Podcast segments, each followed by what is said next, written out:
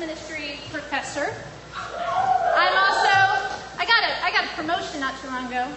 I'm your hang on to this vice president of institutional research and effectiveness. We yeah. I, I actually nobody really knows nobody really knows what that means, and I kind of like it that way because um, then I can do what I want. I, but I'll be honest. I when I was when I was seven or eight years old, when I was seven or eight years old, I um, did not think I'd be a children's minister slash vice president of institutional research and effectiveness. Right? In fact, I, I'm kind of wondering, for those of you who are out there, what did you want to be when you were like, I don't know, seven years old, eight years old? What did you want to be when you were seven or eight years old? Anybody, shout it out. Okay, I got none of that. All right. I'm thinking, I'm thinking, anybody want to be an NBA star? Any NBA stars out there? Um, rock star, pop star? No? I'm, I'm a little disappointed in some of your, like, ambitions. When, when I was in the second grade, Mrs. DeYoung gave us this piece of paper. And on the piece of paper, it was like the blank part at the top and then it had a bunch of lines underneath. You know what I'm talking about? Where you drew the picture and then you wrote underneath what you wanted to be. And basically, it was to describe the picture that was indistinguishable above it. And so I drew a picture of a woman standing behind a podium, not like this one. Um, and uh, below it, I wrote these words I want to be the first female president of the United States of America. Now, I know some of you are wishing you could vote for me. Um, but instead, I guess probably Vice President of Institutional Research and Effectiveness is probably about as high as I'm going to go. It does not come with a cool plane. It does not come with a cool house. But I think the job is pretty good. So that's what I aspire to be um, now. But not then. And at some point in your life, you probably aspire to be something great. Maybe an NBA star and then you stop growing at five foot six inches tall and realize that's not going to happen. Or maybe you thought you'd be a rock star, a pop star, and then your music teacher told you that you're both tone deaf and have no rhythm, which is also a problem. Or you wanted to, maybe you wanted to be a medical doctor, you wanted to heal people, and then you fainted at the sight of your own blood. That's a problem you're not going to be those things. And at some point in time, you had to grow up somebody looked at you and said, okay, what are you going to do with the rest of your life? What are you going to be? Where are you going to go to school? And so you started thinking about vocations and somehow you ended up here. Maybe you had a call. It was a Christ In Youth conference. It was a week of camp. Maybe a uh, pastor or minister, somebody came alongside you and said, you know what? You should be in ministry or you should go to Ozark. Some of you are following in your parents' footsteps. And I know this because I was in school with some of your parents. I'm that old. Um, and every time I see more and more students of parents I was in school with. And some of you are here because your parents forced you to be. they said, just try it one year. And so you're here. And now it's the third week of school. It's the third week of school. And for you freshmen, you're thinking, what have I done? Because there's a lot of homework. There's a lot of reading. There's a lot of writing. I thought this would be fun. And I mean, it is, but wow, you looked at that syllabus the first day and thought, what in the world? Is this really what God's will is for my life? And some of you are seniors and you're thinking, what is God's will for my life? People, keep asking you, people keep asking you, so what are you going to do after you graduate? And you're like, I have no idea. I'm waiting for God's call. And some of you are sophomores or juniors and you're thinking, I still have no idea what God's will is for my life. I'm really hoping He tells me before I graduate. And we're all a bit caught in the middle of wondering, what is God's will for our lives? Because we're not like this young man a couple of years ago, there was a young man named, I'm gonna botch the first name, Muchengetwa. I'm not even close. Muchengetwa Boni. His picture should show up here on the screen. Muchengetwa Boni, there it is. And uh, he was a young man from Zimbabwe. He had become a Christ follower. He felt this call to preach, but he had a good job back in Zimbabwe. And so he was working that job, and one night he had a dream. And in his dream, he tells this story. He says, in this dream, I dreamt that this woman handed me a piece of paper and said, why are you not following your call to preach? And it said on it, she said to him, apply to this college, you will be accepted. And he unravels this piece of paper in his dream, and it says, Ozark Christian College on it. He'd never seen the words before. So the next morning he goes to work he Googles Ozark Christian College, he applies, he comes to school, and he graduates.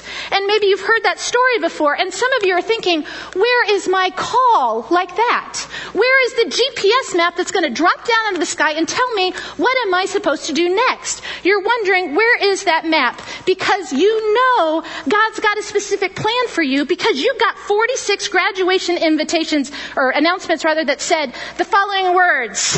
Um, I know the plans I have for you. Jeremiah 29 11. And then one day you're sitting in principles of interp class with DeFazio or Welch or one of those guys, and you find out that Jeremiah 29:11 is not for you. It was written to people in Babylonian captivity, and Joplin might be a little bit, you know, not so great, but it's not Babylon, and you're not Jewish, right? And so it wasn't meant for you, and so you're thinking, what is going on? What am I supposed to do? And you might be like I was uh, when I was getting ready to graduate from here. I sat in my room in Dennis 212, and I thought God, what is it that you want me to do? I'll do anything. I'll go anywhere just tell me what you want me to do. Just tell me what you want me to do. And you're sitting here today and you have no idea what God's will is for your life. So you do what you know to do. You pray. You seek out wisely counsel. You show up at Bob Whitty's office and ask him if there's some kind of assessment that will tell you exactly what you're supposed to do with your life because you know. you're welcome. So you decide, okay, I gotta decide. Choose right or choose left. Door one or door two. I've got to make a decision because I cannot make a living watching Netflix the rest of my life.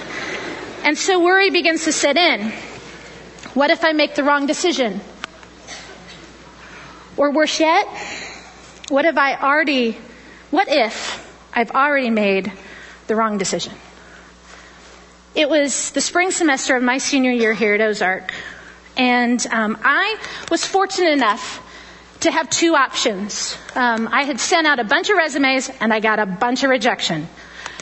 But I had two options. One was to be the junior high girls intern at a large church. The second was to be a children's and worship minister at a church of about 300. And I honestly didn't feel prepared for either. I honestly didn't feel a strong direction in one way or the other. I didn't feel like God was telling me this is what you're supposed to do with your life. So I was pragmatic. I chose the church of 300 because if I did the internship, I was going to have to look for a job again in a year and I didn't want to do that. So I took the job. And the first couple of years were pretty good. I mean, there were bumps along the way. I learned a lot. I made a lot of mistakes. Um, and yeah, that's the picture of the sanctuary of the church I chose. Um, every Wednesday night, I'd gather the adult choir up in the choir loft, and well, they made me cry because I was pretty sure they didn't like me, this 22 something year old girl out of Missouri and with the older choir. But but things were good. I was growing. I learned that I was pretty good at teaching kids the Bible. I, we were transitioning from uh, very traditional worship to more contemporary worship, and things were going well until one night. The elders called me into a meeting and they said to me the following We asked the youth minister to resign. He refused. So we fired him. And I knew that something might happen, but I didn't expect that. And then what happened after that, um, the details have left me, but the emotion never will.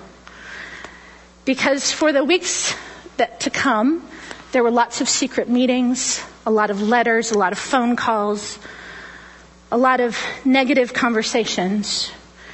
And at that particular church, one of the rules was that if a group of people wanted to bring something to a vote, it could happen. And so a group of people got together and they wanted to hire the youth minister back. And in exchange, they wanted the senior minister and me gone. And so on a Sunday morning, April 13th, 1997, I sat in the front row of that sanctuary as about 400 people walked by me with a piece of paper in their hand. If it said yes, they wanted to keep me. If it said no, they wanted to get rid of me. And they came up and they handed it in. And then all of the pieces of paper were read aloud. Yes. No. Yes. No. About 400 votes cast. The nose won by 13. I was out of a job. And I can tell you that I was incredibly afraid. I was afraid that maybe I had made the wrong choice. Maybe I should have done that internship, because then I wouldn't be sitting here. Maybe I shouldn't have gone to Ozark in the first place. Maybe, maybe, just maybe, I was wrong. I didn't hear a call from God at a CIY in Adrian, Michigan. Maybe I should have been a math teacher just like my dad. And I was afraid. And I learned very clearly in the days and, the months that stretched out before me that fear can get in the way of seeing how God can and will use you.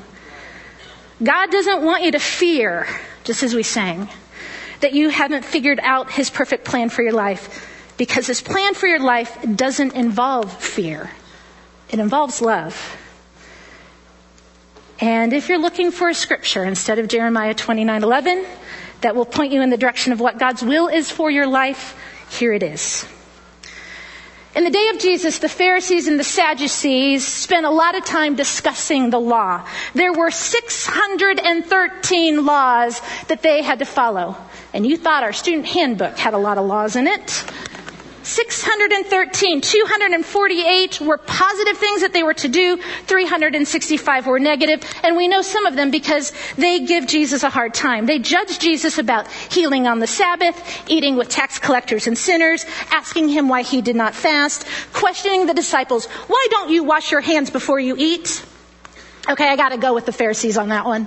Why don't you wash your hands before you eat? You should wash your hands before you eat. But they wanted to do it out of religious convictions, not out of sanitary ones. And so they tested him. They asked him, show us a sign. They tried to tempt, uh, trap him with their questions, with their hypothetical situations, because they knew all 613 laws, and they had weighed them. These are heavier, these are lighter, they're all to be followed.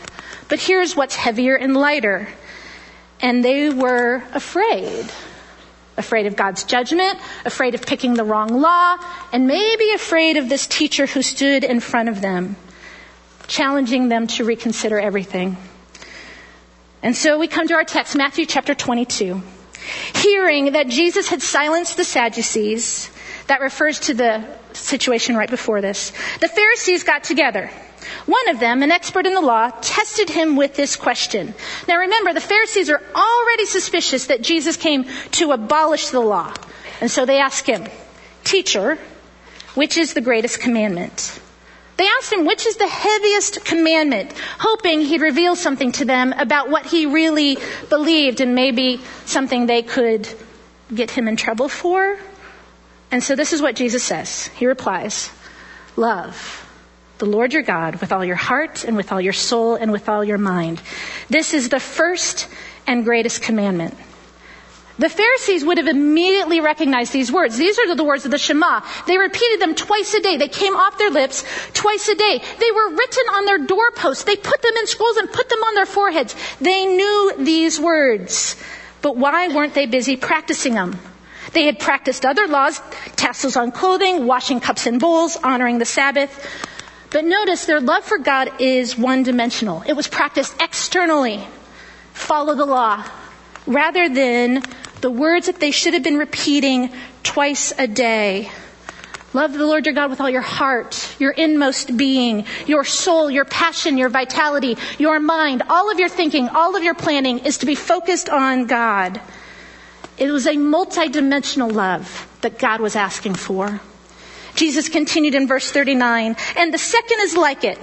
Love your neighbor as yourself.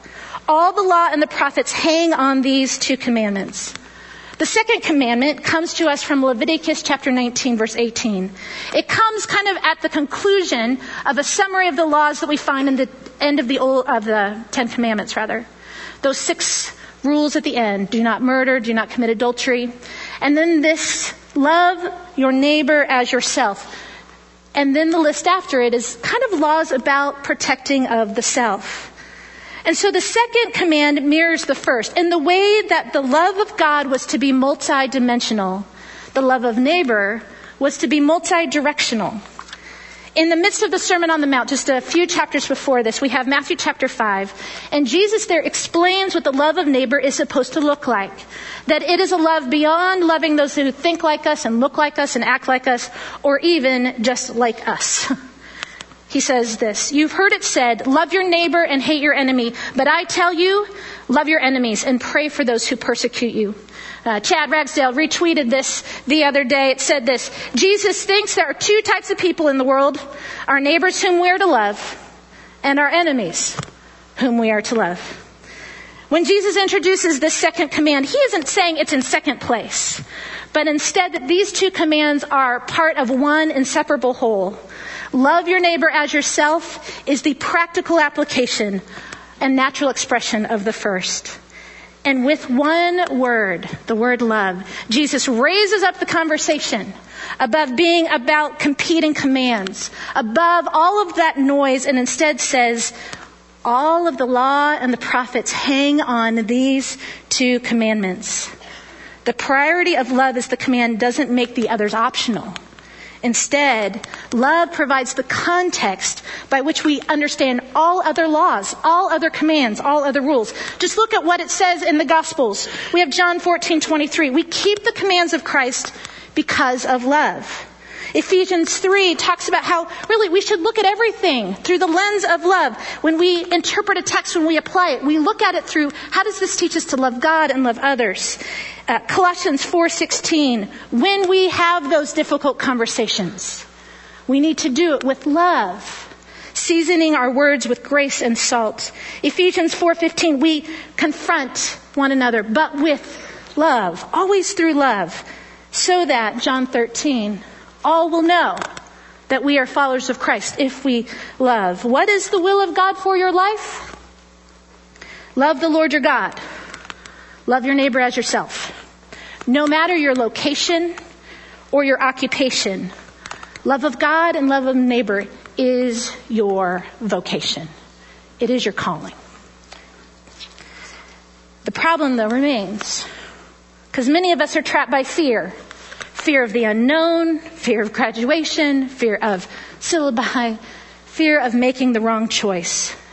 And fear is an incredibly powerful motivator, but it only brings problems. Because first of all, fear places the attention on ourselves rather than on God. Fear drives us inward. We're worried about my choices, my decisions, my work, my calling, my future. But love drives out fear.